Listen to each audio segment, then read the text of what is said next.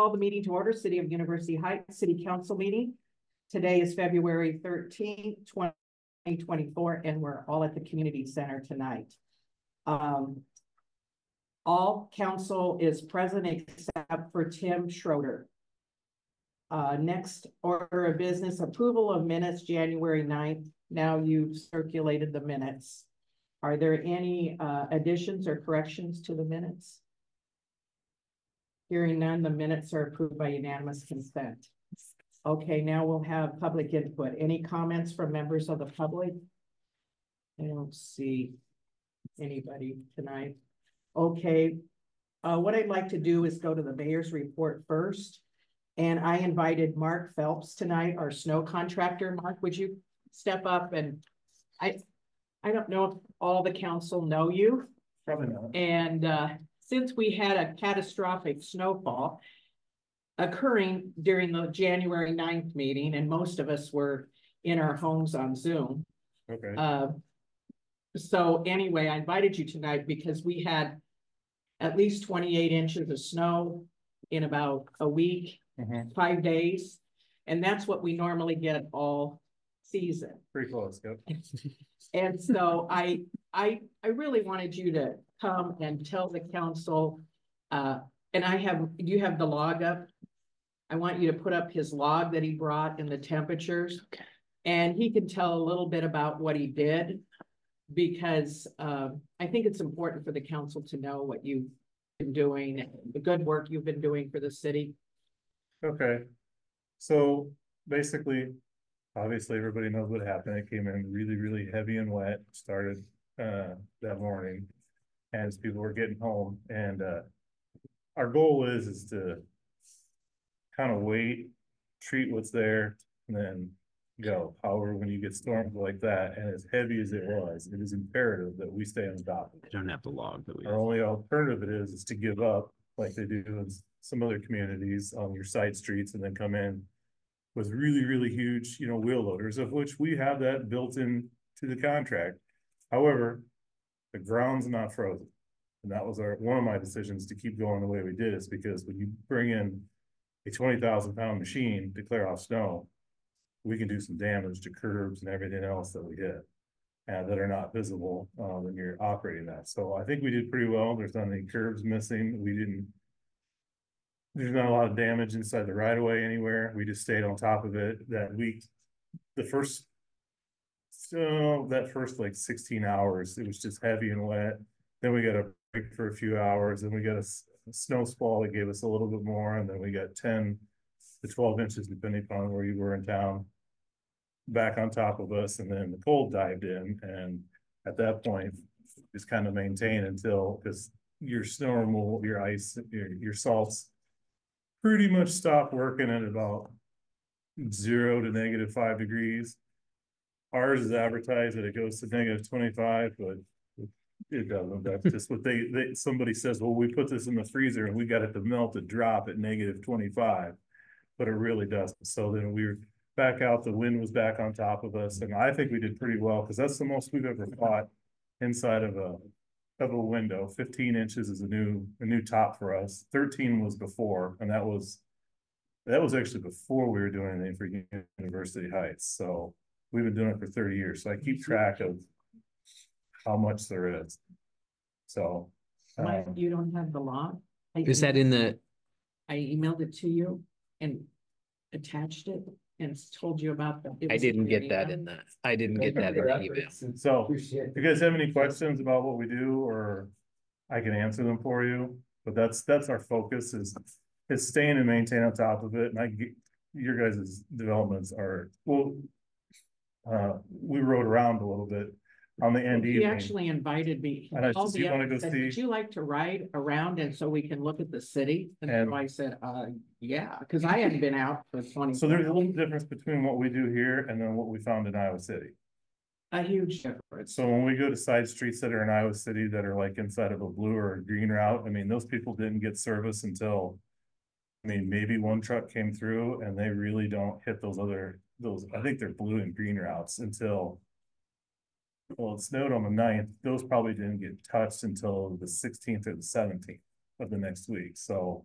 I think cars that weren't four-wheel drive would have a hard Oh, time, were. we just crossed Benton and went.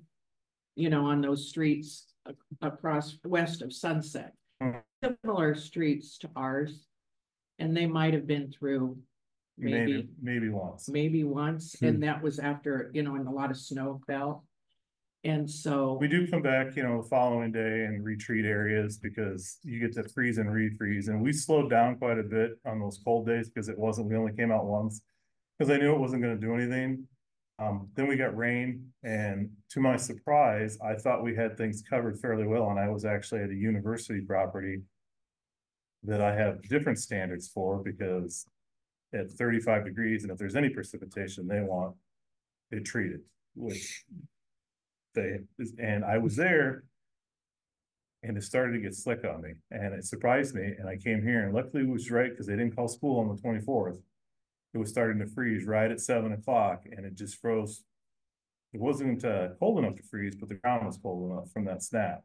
So those are the other things that we have to look at is what our ground temperatures are. Concrete does get colder and asphalt gets colder with your temperature once we clean it off. Probably all noticed that the ground didn't really freeze anywhere in your yard. Everything was soft. So that snow acts as an insulator, but once we clean it off and you have that bare concrete, you can get frozen water lines, frozen sewers and everything else because it can penetrate. Snow is an excellent insulator. and then we went by an officer on duty and he asked where would some of the snow piles that are.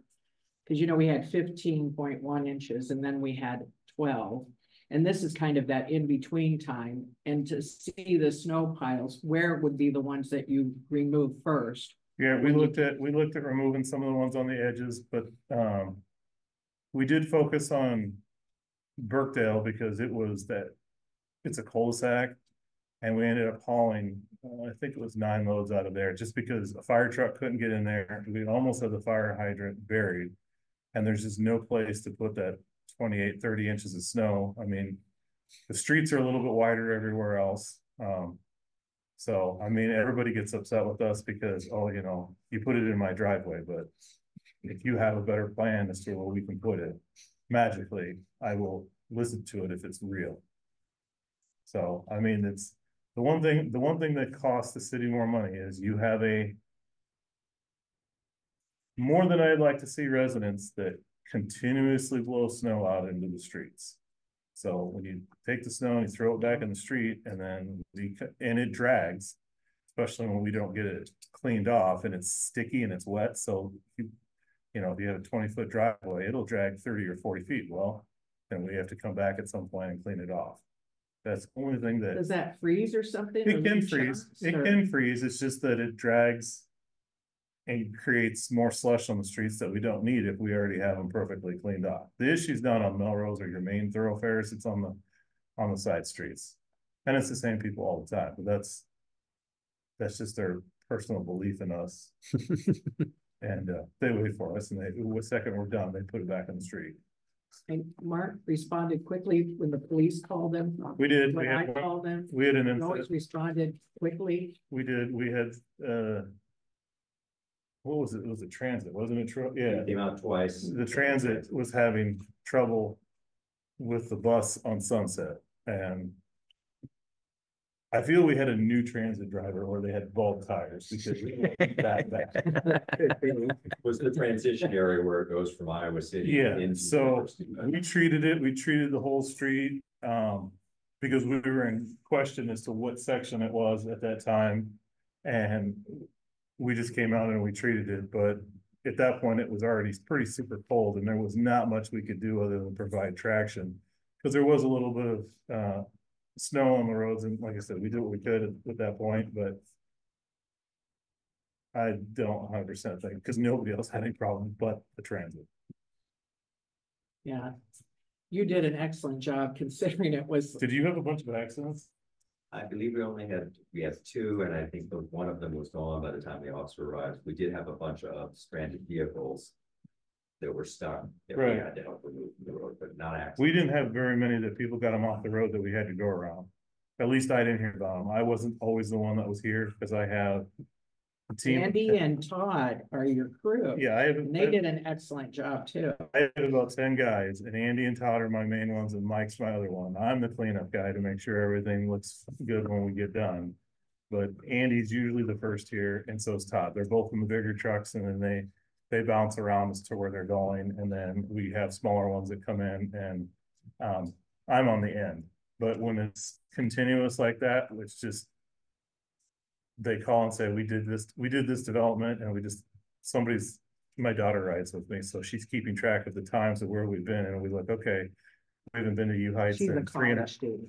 we haven't been to U Heights in three hours, somebody's gotta go back there, and then, you know, it's, it's kind of like a rotation. So, How many people, are you saying you know the usual suspects who see folks not on the street, mm, how many people are we talking? you probably get about, well, depends, about thirty, maybe, maybe forty. So, some of them, it's, some of them it's deliberate. I mean, they wait for us. I don't understand what the, the issue, I mean. I tell people, some of them get upset because, so the streets are close to thirty feet wide. Our blades are ten feet. If we could make three passes, that'd be ideal, but we usually make four, they go in left, right, right, right. To split the roads because we, Troy doesn't want us driving on the other side of the road. You know, backwards to traffic, so we go in left, left goes in, then right, right, and then come back out right on most of the roads. So most roads get scraped at least four times. Some of the narrower ones, like George Street, that one's easy, because that one's only about twenty-five or twenty-seven feet wide, so we can get it done in three passes. But at ten feet, they need to wait till we're completely done. But see, they see us go by and we clean off one, they're right out there at the end of their driveway cleaning it off, and then they get upset because we're coming by. Well, we- we're not all the way to the edge. And our edges get shorter and shorter as that pile gets up there on the top. And so our only avenue to get over that is to pick up our speed. And so we pick it up and we're probably between twenty-five, they can be at twenty-five miles an hour to get it to throw over. And we have the tallest blades that there is. So, um, ours are actually the same height as what like the city of Iowa City uses. Is there a different design. We have a little, I feel we have a little more throwing power than they do. They have a little bit more downforce pressure, but we have more throwing distance. I mean, we could put it on their sidewalks if we wanted to, but they really get upset. Yeah, I wanted to also say you work closely with the police and whenever we pass the police, you talk to. We do. And that was, Actually, not much this year. I mean, we didn't have to talk too much. I've only talked, yeah, I mean. The guys check with an officer if they see him out to see if there's any trouble, but. Literally, I mean, we only had, I mean, essentially this huge event. I mean, everything else wasn't and. Sometimes some of these people just need to stay at home. I mean, realistically, I mean. There's no, I mean, I would stay at home. Are you kidding me? We didn't have to be out here. I don't go anywhere if there's, if there's snow on the ground. And, and, you know, people look and check your weather patterns before you drive someplace. Some of these people just get in their car and go. And it's nuts. I mean, just because it says all-wheel drive or four-wheel drive doesn't mean you're gonna get there. well, I wanted to say everybody was working together and I mean neighbors and they, I'm sure you all have stories about neighbors helping neighbors. And if they didn't have a snow blower, somebody with a snow blower was helping them and it was really good. And I wanted to point out the police too. The police always got here. I don't know how they even got in town, but somebody always covered for someone if someone couldn't come. And I asked them to give me a list of things that they did. I knew some of the stories. They helped stranded motorists that were on Melrose and Sunset especially. And help, uh, you know, of course, they put down sand and salt uh, on inter- intersections or areas where they see cars are having trouble. They helped residents with clearing of paths and sidewalks. It wasn't just elderly people. They were helping anybody.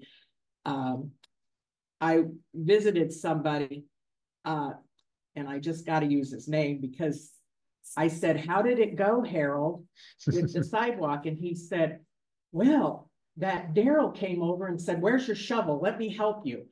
And, you know, just really nice stories like that, because he was on his way to the hospital and he wanted to get out. I mean, his son was taking him. And, um, they, uh, help, you know, of course, clear any of, any obstacles on the road at all. They always make sure that's open. But, you know, I just wanted to thank everybody, neighbors and police and you.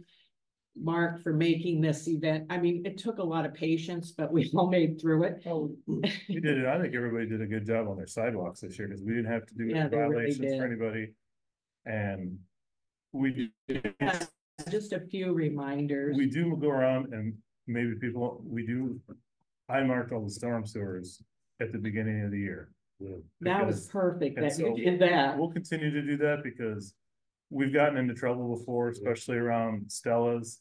And we don't know where they are. You can't find them. Um, and so we'll continue to do that and just remind people that if they see them, you know, they can shovel around them. We get as close, you know, as we can to them reasonably.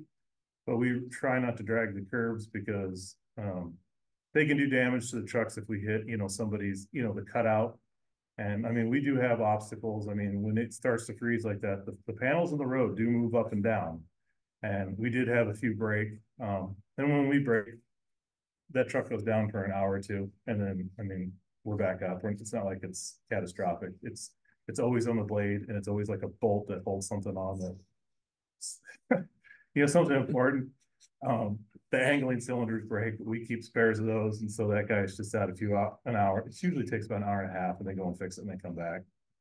So, Yeah, I don't know, you did a great job. And you also helped, and maybe Chief wants to come up here too, because the three of us met, the chief and I are on an email from emergency management. And the state of Iowa was trying to get uh, FEMA funding, and we had to come up with early numbers to see if the county would qualify. And uh, Mark helped with that. Uh, we had an hour and a half meeting so that we could work through numbers and everything, and so much appreciate your, that Yeah. actually just made news tonight that they were, that it was granted. it was It was, was, it said. it just was- tonight, I saw it on the. As I was good. watching the weather on channel two, they were going over the number Oh. of counties that it. well, it- as that of this afternoon, it wasn't, Right. but anyway, I Same. just thought that was so good for you to go over all those things with us, it- Oh, because sure. we, you know, just looking at your, No, it's, it's, that was a lot. I mean, there's, Yeah, there's a lot to was- figure out. And because we have this agenda item about a resolution for the agreement, but Chief was gonna talk about Sure. And I- that. And I can very briefly. Go ahead. Thank you, Mark. you bet. Thanks, Appreciate you Okay. coming. Yes. Do you need anything else? No, All right, thanks a lot. If you Thank anybody you. always has questions, you can always ask. Thanks. thanks Yeah, again. Thanks, Mark. Uh, I'll touch on some things when I get to my report, but as far as the FEMA, yes, the county. Uh, and, and University Heights have reached out to the entity, the company that helped us through derecho, and that is ER Assist. And I just communicated directly with the client representative who was my contact last time. We are not able, they are not able to enter into a contract with us until after a declaration is made. It has to do with FEMA rules and FEMA timing. Uh, the woman that I deal with, her first name is Susan. She was very helpful and I'm like, Susan, you're the expert. I'm not. I don't want us to miss any deadlines. And I want to make sure we have everything in order. She said, let me check on some deadlines, but the disaster hasn't been made. The dis- disaster declaration hasn't been made. Uh, it was her understanding that FEMA representatives were going to come in town yet this week to make it. But that that had changed and it was going to be handled a different way. And it could be as long as three weeks before the official declaration was actually made. And she, she was very helpful with me and she encouraged me to call her if I had any questions that she would, she would assist me with it personally. But that as far as us entering into any sort of contract with them for, for assistance, that would have to wait until after the declaration. So that's where we are on that. Uh, she was also helpful in addition to our snow removal costs and equipment costs. Uh, the mayor and I talked about, for example, we had, due to the extreme cold weather, we lost one car battery. The, the cold weather was when this cast exterior door got, was broken off and snapped. Uh, those costs go into a different category and Susan explained that depending on whether that's included in the disaster she said it varies on the type of disasters, whether items like that are included. So we may or may not be able to attempt to recover costs. The battery was relatively small in the grand scheme of things. The door lock. I have spent two weeks now trying to find somebody to do this. I can provide, I can find the provider of the equipment. But long story short, we have a system, I was just talking to Mark about it, that. That nobody puts in currently in this area and nobody services. And the quotes over the phone that I've received are anywhere from a few hundred dollars to two thousand dollars to ten thousand dollars. So we don't know where we are on that. Uh, I've talked with the mayor about putting in mechanical locks and she said it was the council's desire and her desire when this. Building was put up to have the access type that we have. So we're still working through that. But bottom line is. I have Susan to rely on to help guide me through the process. Uh, up until such time as a disaster proclamation is made, and if that does happen, then. Then she and I and Steve and the mayor can talk about uh entering into a contract with the assist if that's what we choose to do. So that's where we are in that process. Okay, thanks, chief. Mhm. Okay, any questions about any of that? Um, okay, we'll go back to finance and if. Do you want to do the res, Do you? do you want to do the resolution for this? Well, Yeah, should we do that, Risen? no, so we'll Okay, defer. Yeah, we're- We can't yeah, we're not. okay, got Yeah. it. That was that. I thought, Sorry. There was not a, so did you guys look up what happened in terms of the declaration? Uh, it looked to me like the, uh, news report from this afternoon, whether the governor had made the formal request. We can Look at the letter from KCRG, not, I don't think it's been. I don't think it's been, But if there may be some Finalized. other news. it's not in my email. That's what I found. Um, I would just say for, I, I have a report that's kind of the basic version of what we're, what Steve elaborated on, so I think we can go to Steve's first. Yeah, first, let's see. I'll get there. So, Give me a sec. Um. Pretty much, I've got two things to go over. Um, first of all, is the, uh, the budget process calendar. Some of the things that we've done last couple of years, um, those processes are the same, others, uh, there are some changes. One of the biggest changes was the deadline for the completion of the budget has been moved from March third, March thirty-first, so April thirtieth. Um, so I, I'm gonna go over that and then I'll spend a little bit of time going over the levies. This is what we're doing tonight is the same step that we've done the last couple of years on property tax levy. Um. So. What we want to do is we wanna, we wanna decide. Tonight. For, uh, there's no formal resolution for it or anything, but we need to decide, you know, the rates use for the publication. And those will be the locked in maximum rates, that is, Ted Nelson and Department of Management. So, um, you go over that. Uh, one thing that has not changed in the process is when we get down to actually approving the budget, if there's some reason or need to lower a levy rate for any of these levies, we're allowed to lower the rate. We cannot increase it anymore, so what we're doing is deciding on the maximum. amount. So, until we get some budget approval. So, so I'm just gonna go over this sheet. I'm not gonna read it line by line here. Um, you know, the first part here is, uh, tonight we're gonna do property tax levies and then next month's meeting in March will be discussion of the full budget and everything. Right now, I probably have about ninety percent, maybe ninety-five percent of everything into the budget. Um, Ryan sent me some information just the other day. I need to put that together. I looked it over. Looks about the same as always and so. And then also Troy needs to get me some more information on the police department, but that should be coming pretty soon, so. So we'll have full budget on, uh, discussion on March twelfth. Um, so what we're gonna do tonight after my discussion on the two publication items. Is we need to set the date of the public hearing for property tax levy. That public hearing is gonna be on April second as a special meeting. Uh, let's see, going on here, we have, um, let's see, on the third in the section here, completion of the proposed tax levy information, that's what I need to do, what we decide tonight. I go into the online file. Uh. Sooner the better. By March fifth. Has been recommended by the Department of Management to get that information locked into the file. And then I create the publication for that April second meeting.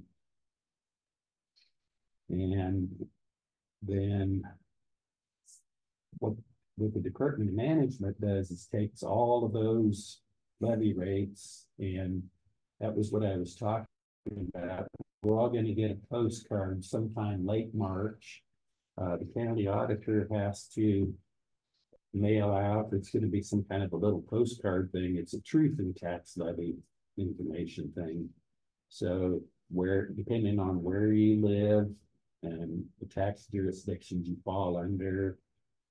Um, probably for University Heights, you're gonna get a letter that's gonna say the University Heights proposed levy is this, the school district is this, county and any other levying agencies, and you get to see what the levy rate is. That's what that process is. That's new this year.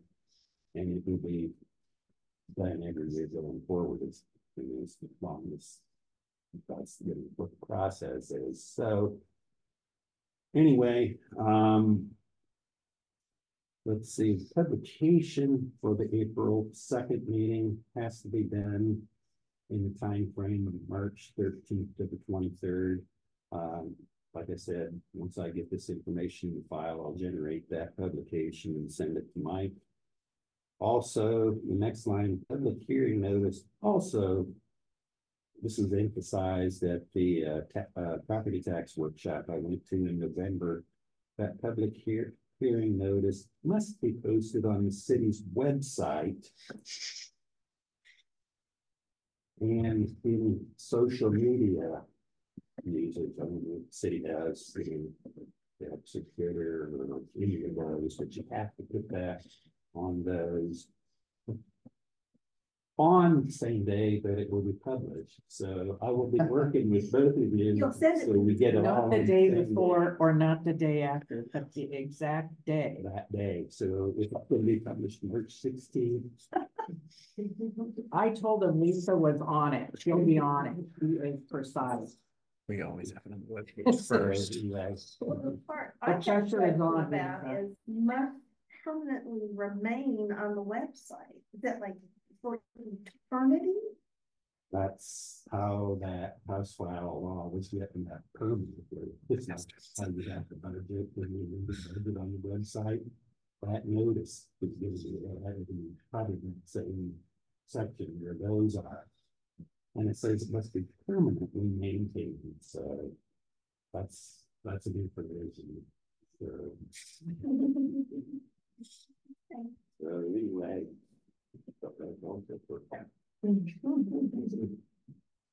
So anyway, I'll coordinate that between the two of you, um. If. If anything comes up in the next.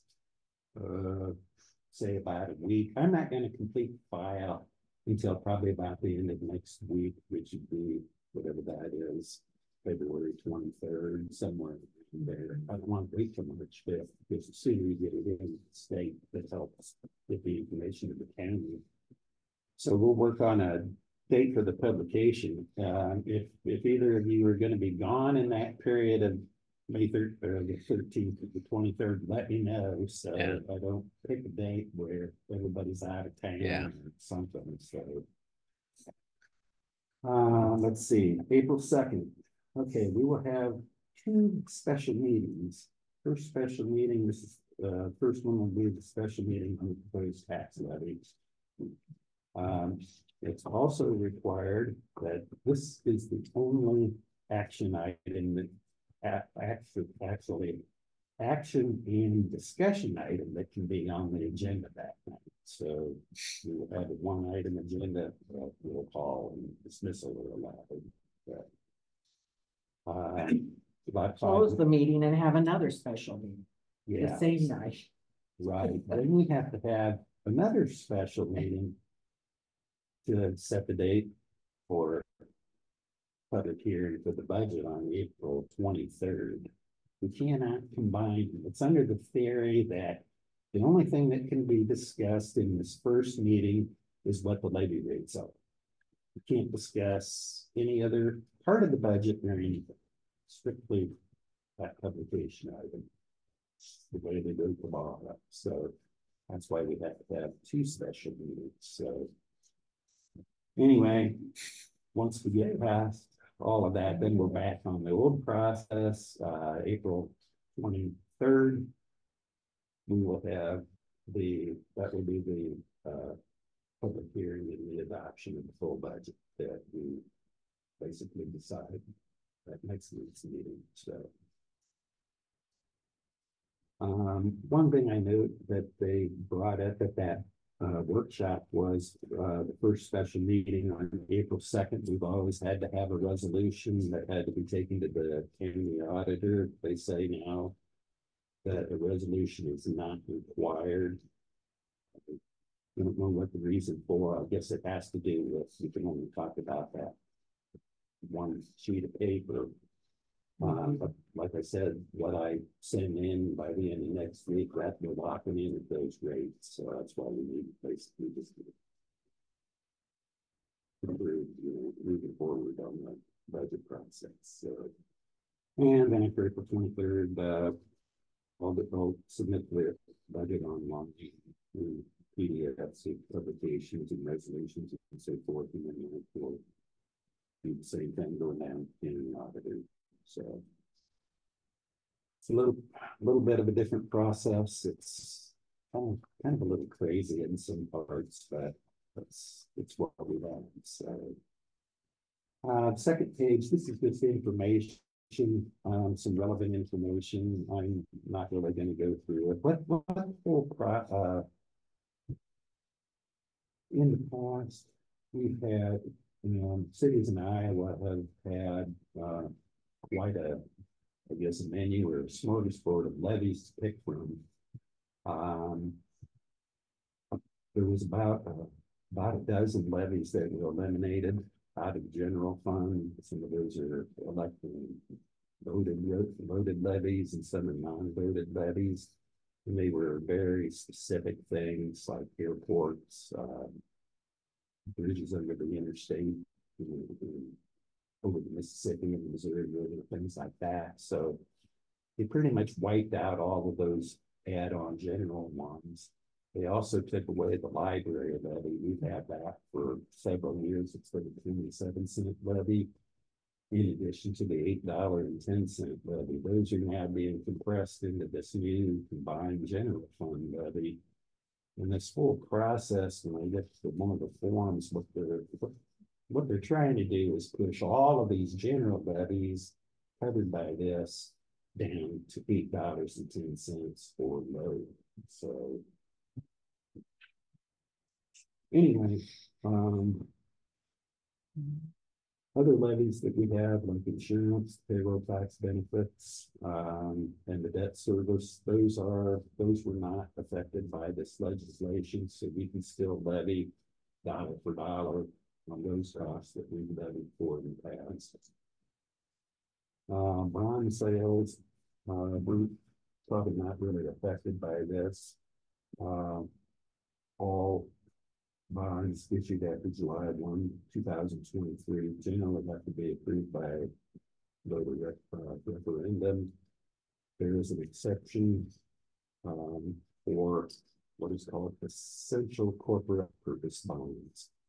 And those are those categories there, police, fire, uh, streets, water, sewer, and stormwater. Uh, because those are critical to city infrastructure, they are not subject to public referendum, so. You get down to, to bond street projects and stuff. We'll do that same process as always, other potential bond purpose, like say you're gonna build a library or something, that's not covered, then those have to be approved by voter referendum on the normal November election date. So. So that's kind of a summary of all the changes. Um, the next two pages, uh, see, the first one, this is. Is if you get a copy, of the notice of the public hearing. For the tax levy on April second, uh, this is basically about the same thing we've had before. Um. And then the second page, that will be, that's the adoption of the budget. That will be submitted at the end of April. These are the same, same tax dollar amounts and everything. Uh, we have one, two, three, four, five, we have six levies altogether. Um. Let's see, go through this list here, the combined, okay, let's see, this is on. uh, Mike, can you, can you pull that up so you can see just a little bit more of the top? I wanted to explain this. Okay, Right This up there? is- This is what state, this is what uh has been provided for in uh House File seven eighteen legislation. On condensing these eliminated general levies into the general. All into the general. Um. So right there in the middle chart there, consolidated general fund levy calculations. Um, starting from the left side, these are, this is the current year that we're on. This Fiscal twenty-four, we have eight dollars and thirty-seven cents, that's our eight dollar and ten cent plus twenty-seven cent library. Um. Over to the right, far right there, taxable growth percentage. That is the taxable non, the non-TIF taxable value of real estate. Uh, that increased by three point oh nine percent. Uh, there, there's a three levels on this. Any city that has a growth rate of less than three percent or less does not have to do any reduction. Cities fall between three and six percent have to do uh, a reduction factor of two. And then any cities that are over six percent increase have to reduce that by, uh, by three. So we go down and uh, bottom line there, starting from the left, it says maximum, maximum allowed combined general fund levy for twenty-five. Um. you Go over to the right, the revenue growth percentage, see one point zero percent, that's the reduction of the factor of two, two percent from the property value increase, so we're only allowed to increase the general fund revenue by one point oh seven percent, not three percent. Three point oh nine percent. This information is all calculated by the state. It's on the, it's on file. I mean, I, it can't be changed. Department of Management has calculated this all out. And then uh, starting at the bottom of the page there. Um, yep. A little, bit. Yep. These are uh, these are the levies here. That's from the top, the consolidated general fund. Um, let's see. There we go. um, on the very right column, eight point eight dollars and two 20.6 cents is what we can levy for the general fund, not eight point thirty seven, eight dollars and thirty seven cents. We can only do eight dollars and twenty plus cents. The other levies, these are dollar request levies. Um, those those are not affected by this compression of the rate Based on the property tax rate, we can, we can levy for actual dollars for the rest of the levies, you know, like debt service, we have specifically pay those bonding costs. Um. Let's see, we have, uh, we have the FICA and IPERS payroll taxes and other employee benefits. And we have, uh, the transit levy is, is one that was not eliminated, so we're able to levy for that. And then we have the liability insurance. Uh, Are those further down? Note about the Okay. liability insurance levy and also the other employee benefits. The other employee benefits is the health insurance and the workers' comp. And we probably heard over the last, course of the past year, about some of the um, I guess consternation or trouble or something going on in the insurance industry just because of the high cost of several disasters over the last couple of years, hurricanes, um, fire in Hawaii, things like that, and it's kind of, um, it's, these disasters have been very costly, and what it's getting down to is the reinsurance industry, and so back in December, ICAP, which is the Iowa Communities Insurance Pool. It's, a- it's a pool that state manages to basically cover all cities to equalize loss across the state. Uh, they advise that, um, because of the turmoil in the insurance industry, they, they strongly advised budgeting an increase of thirty percent increase in insurance costs, so. So, um, the liability levy. The, the insurance levy went from. Ten thousand six hundred to a little over fourteen thousand. And then the employee benefits levy went from about sixty-one thousand to about seventy-seven thousand five hundred. That's.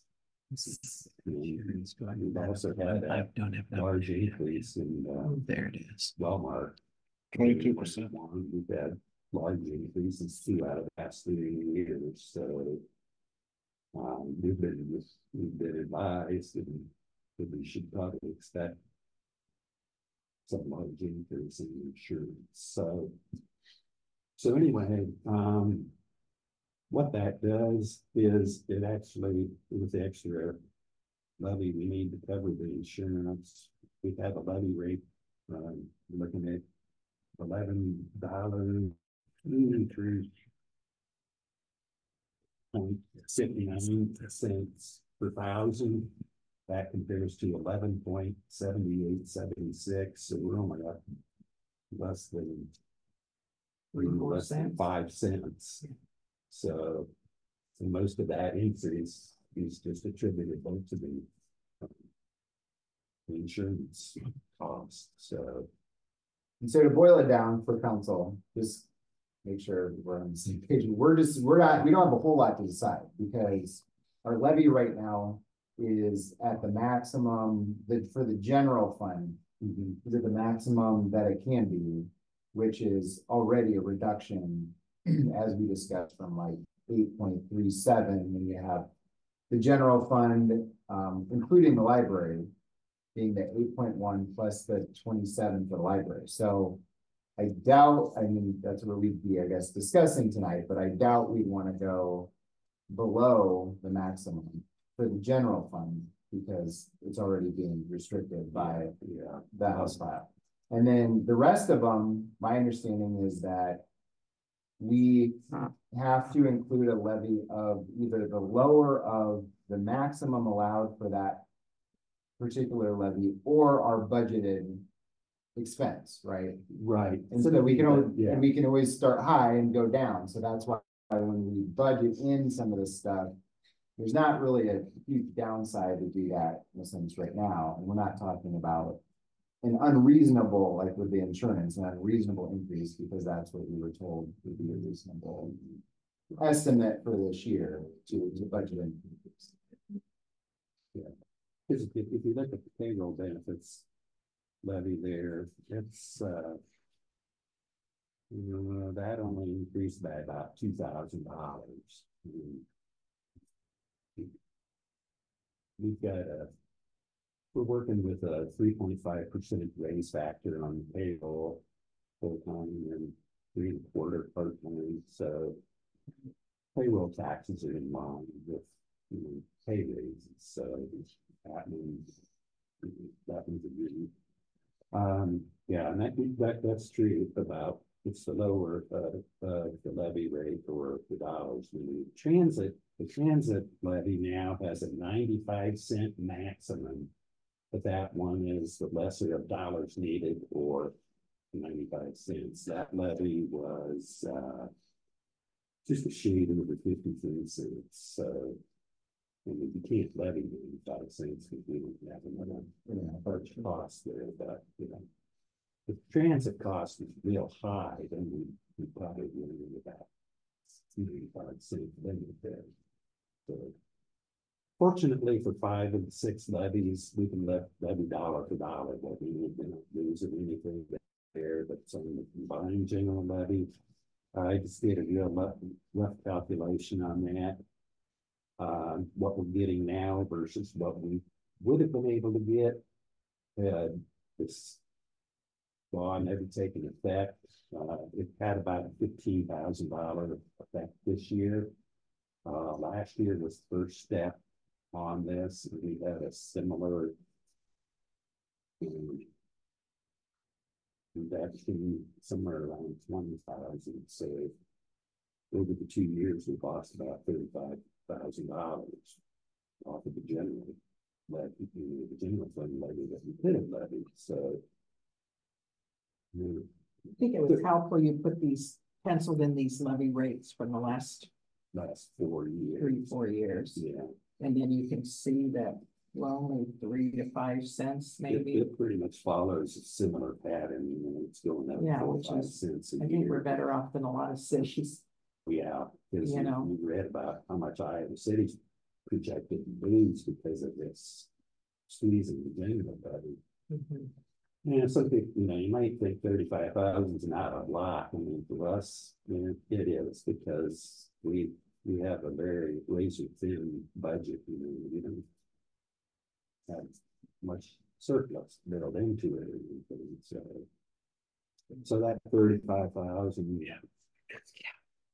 Is, is, it's material, Steve, unfortunately, that's that much worse than it have been, so. Anyway, that's where we're at on the levies and where we go from here. Any questions too? I think, uh. Nick did a nice job in his report explaining some things ahead of time too. That was very helpful. And we don't have a resolution this time to accept the maximum levy rate. No. So should we do a simple vote? Well, Or, I mean, I know we have to set the public hearing. mhm. I think you said it's public I, hearing. I think we're in agreement that Steve will use the, unless someone has pushback on any of these numbers, they're the numbers that he would start compiling. And then we would ask the, And just do on the proposed city maximum property dollars levy. Yeah. It's in this resolution. So resolution number twenty-four oh five. Is before the council. Nick, would you like to? the move for passage of resolution twenty-four five. Motion By Nick, is there a second? Second by Lisa. Any further discussion? Ready for a roll call vote? Gone. Aye. Herbold. Aye. Moore. Aye. Schroeder's absent. Swales. Motion carries four zero. With one absent. Thank you. And, uh.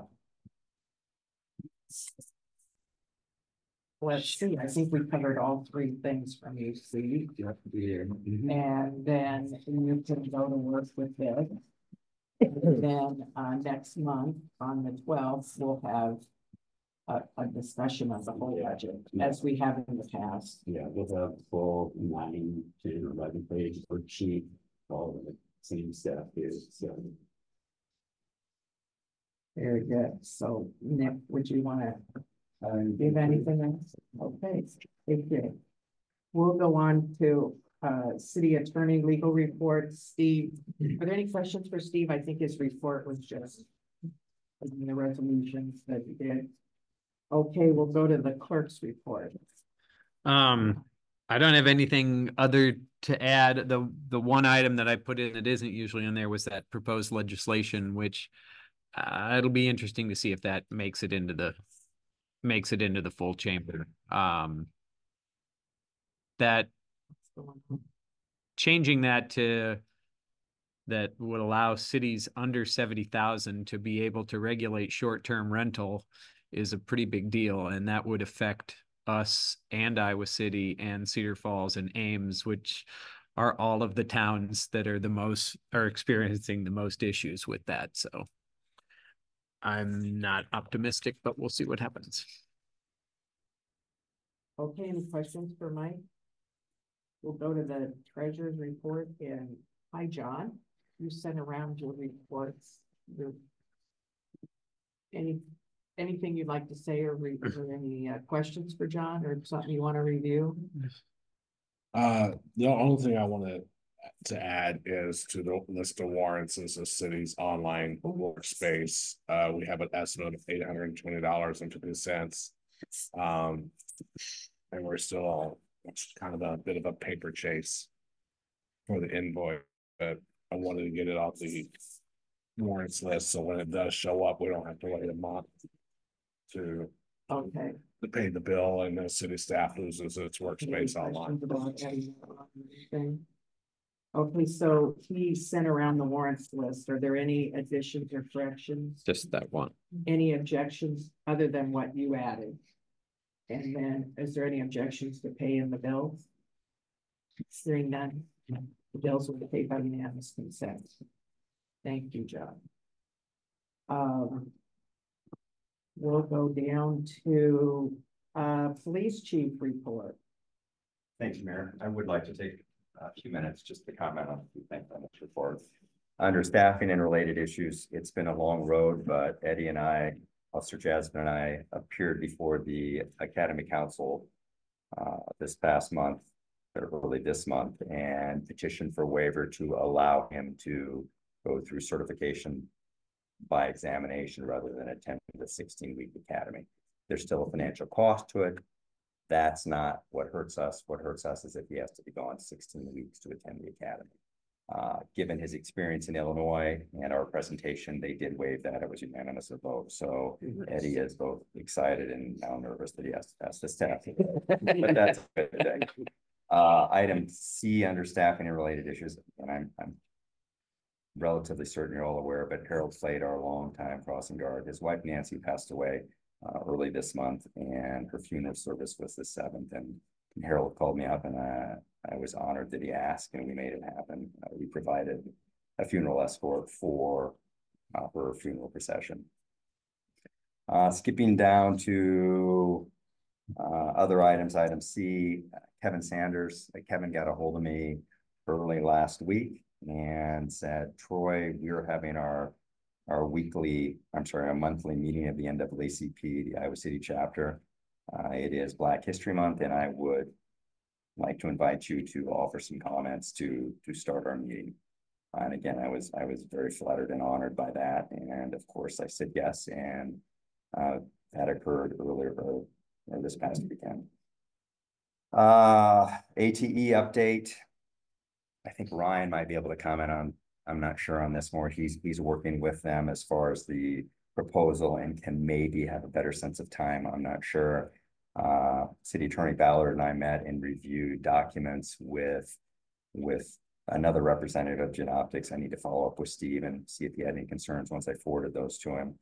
I don't know if you all saw or not, but tomorrow, uh, there had been, as there have been in years past, there had been a bill introduced uh, prohibiting use of automatic traffic enforcement uh, cameras and uh, I'm not really sure. I believe it was tied in there as far as license plate readers. That bill did not advance, but it was recently reintroduced and subcommittee hearing is on it tomorrow at eight fifteen. I am doing my best, even as I sat in the back of the room to rearrange my schedule so I can be at that subcommittee hearing. Uh, I, all of my contacts that I've spoken with about this think that there is very little chance that it makes it out of committee. But it's just something I want to pay attention to and I want to be there. So I wanted to let you all know about that, and if you're interested, it's House Study Bill seven oh seven. Yes, sir. If I may, so the, the, the, the force behind this, this guy is a senator, uh, named Brad Zaun. And he has, as, as Chief Kelsay said, every, every year, at least every session brings this up. And never really has gotten anywhere this year. He combined that, uh, that effort to prohibit automatic traffic enforcement devices with, uh, with a, a bill that would require, uh, or would permit only hands-free, uh, like cell phones. Okay, which is pretty popular in a lot of other states. And of course, so you've got families down there who've lost loved ones to distracted driving, saying, please pass the bill to make hands, make only hands-free cell phones available. And the senator is saying, if you want to vote for that, you gotta allow, uh, traffic cameras too. And then you've got these people saying, come on, don't do this to us, I mean, just, we need this, and if you want that, go get that on your own, but he's not, he's not listening to that. And, uh, how that plays out with the reintroduction of the subcommittee rules to be seen, but that's kind of the, that's the new twist this year. Right. His bill had been kicked out uh by the Public Safety Committee, or it hadn't advanced and had been referred to transportation. Uh, but then it was just reintroduced. And and so uh, there's discussion on it tomorrow, uh, a House study session. So again, hopefully I can be up there, and if not, I will participate by Zoom, but my preference would be to actually be present. Skipping down to the snowstorm, I want to comment a few, uh, add a few comments and build on what Mark had said. Uh, you know, we talked about residents pushing snow out into the street. If he's saying that they're seeing the plow come by and they're pushing it out, that might be occurring. They're not, to my knowledge, pushing it out. There's certainly not thirty people blowing snow out of the street. Uh, I spoke with, with Lisa after some of the heavy snowfall and somebody in her neighborhood had used a skid loader to push it across the street. I offered to address it. She said her husband had already taken care of it. Uh, we address those issues when we see it. I receive, I won't say that it's thirty complaints, but I receive uh, residents are frustrated. Again, there was two feet of snow. They're out there trying to clear the end of their driveway, or especially those that are on up the street from you, Doug, who are trying to clear along Oak Crest for the children. And they're doing their best to clear it. And like Mark said, maybe the first pass, they do a truck or they do two lanes and then they come back and they clean it up and residents feel like they've been out there shoveling and shoveling and shoveling to clear it, only to have a truck come by and redeposit snow. And now instead of it being fluffy, easy to shovel stuff, it's, it's frozen and it's hard. And there's, I mean, it, it was a unique snowstorm. It was twenty-four inches of snow roughly. Uh, there were struggles all over the city. There were struggles in this back lot. The police department helped with that uh, in a variety of ways. So I, I don't think it's a routine occurrence. I actually was pretty impressed with the way the residents did get out and clear their walks. We dealt with three properties that did not clear snow. I listed two of them because those we actually gave twenty-four hour notices to cure, basically. Uh, there was one other property down on Mahaska Court, the, the property that sits there on the corner of Mahaska Court and Oak Crest. They are out of town, but Chris Akers was able to track down a number for them and call them, and they had arranged for snow removal with the same company that OUP has arranged snow removal with, and, and they were just completely overwhelmed. That one was also taken care of, technically they did not get a, a twenty-four hour notice. Uh, the only place that, that Mark, that's not true, but but Marietta was an issue for us. That's, uh, we do permit parking for the city there. Uh, there's just no place to put snow. And we were a little slower to clear that than I would have liked. Add to that, that Grandview Court Apartments did not clear snow for several days, nearly a week after, after the event, and people struggled to get their cars out of their lot and then didn't want to take them back in the lot, so parked on Marietta, and we issued a bunch of tickets. Anybody that has got a hold of me and we've talked through, uh, I, if I felt it was appropriate to dismiss the ticket, I, I have. It was just a unique event, so I, I just wanted to follow up with some of the comments he said about the residents. Uh, We've already touched on the ER assist, uh, and trying to get guidance from them. The last thing I'd like to comment on when I was rereading this. uh, many of the meetings and events I go to are productive. Some of them I go to because it's important that we're represented. One that I went to that I look forward to going to and I look forward to being invited back to every year is the readathon down at Horn Elementary. Uh, Sarah O'Sullivan, former counselor, uh, invited me back to do that, that this year.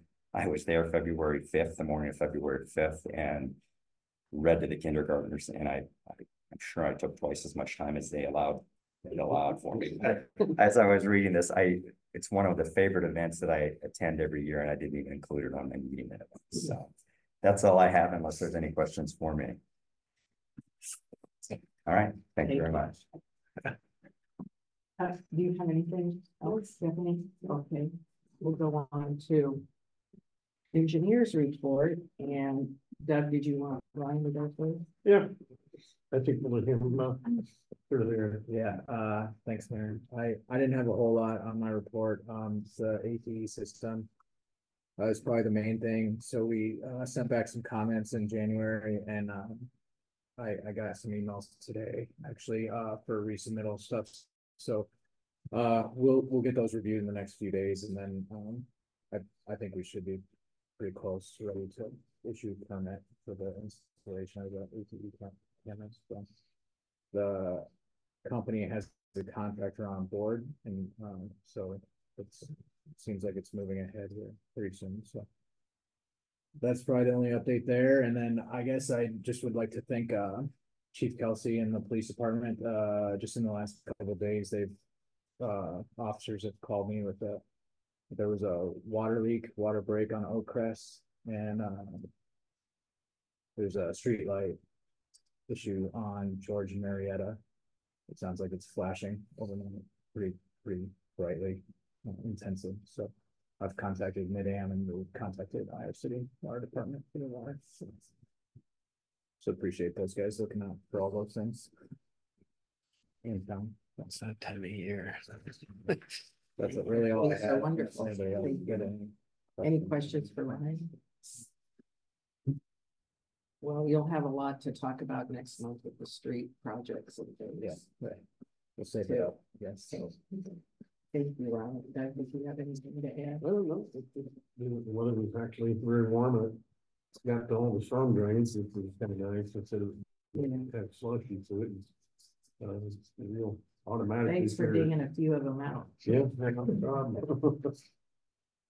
And uh, building zoning and sanitation, Tim sent around an email before he left, there's a few points in it. Uh, in his report, and uh, Lisa sent around a e-government report. Uh, any questions for Lisa? But it's like the bottom, something on spring and winter. Yeah, let's hope it's going towards spring. Was held up for the notifying. Do- Do we have the spring cleanup scheduled yet? Hmm. That's one of my favorite city events. Mine too. And I talked to the mayor about it, and I think she's gonna be doing. her calls. Are you talking about the, That's when, oh, yeah, when it does. I know, it's on my list, it's Right. top of my next, the next sheet. Sorry, Mayor. I know, I, I, I've got it down, but I'm, I'm gonna look into it. It's a little harder contacting that company now than it used to be. But I found a pretty good connection. Some people keep quitting. And so, you know, but they have some good hires and they're, they're doing a better job. I think they're improving, so that's good. So I'll, uh, I'll keep Lisa notified so we can get a date pretty soon for the cleanup. And announcements, any announcements? Uh, I wanted to announce that I was elected a chair of the MPO Urbanized Area Policy Board. And I wanted to say that because that's pretty good honor for University Heights to get that chair position. And they have a lot of trust in University Heights to you know, and I'm and I'm honored to share that. And then the other Especially thing, I'm is there any other? six foot. Well, I mean, the Yeah. March twelfth meeting is during University of Iowa spring break. No. I, I just know that was. For sure. Are you going somewhere? I will probably would, would jump on. Yeah, Oh, you could be Zoom. I'd probably. Well, I know that Plan on it, too. Doug goes every year. And I asked Doug, and I got to thinking about you because I thought, I think you do a family break.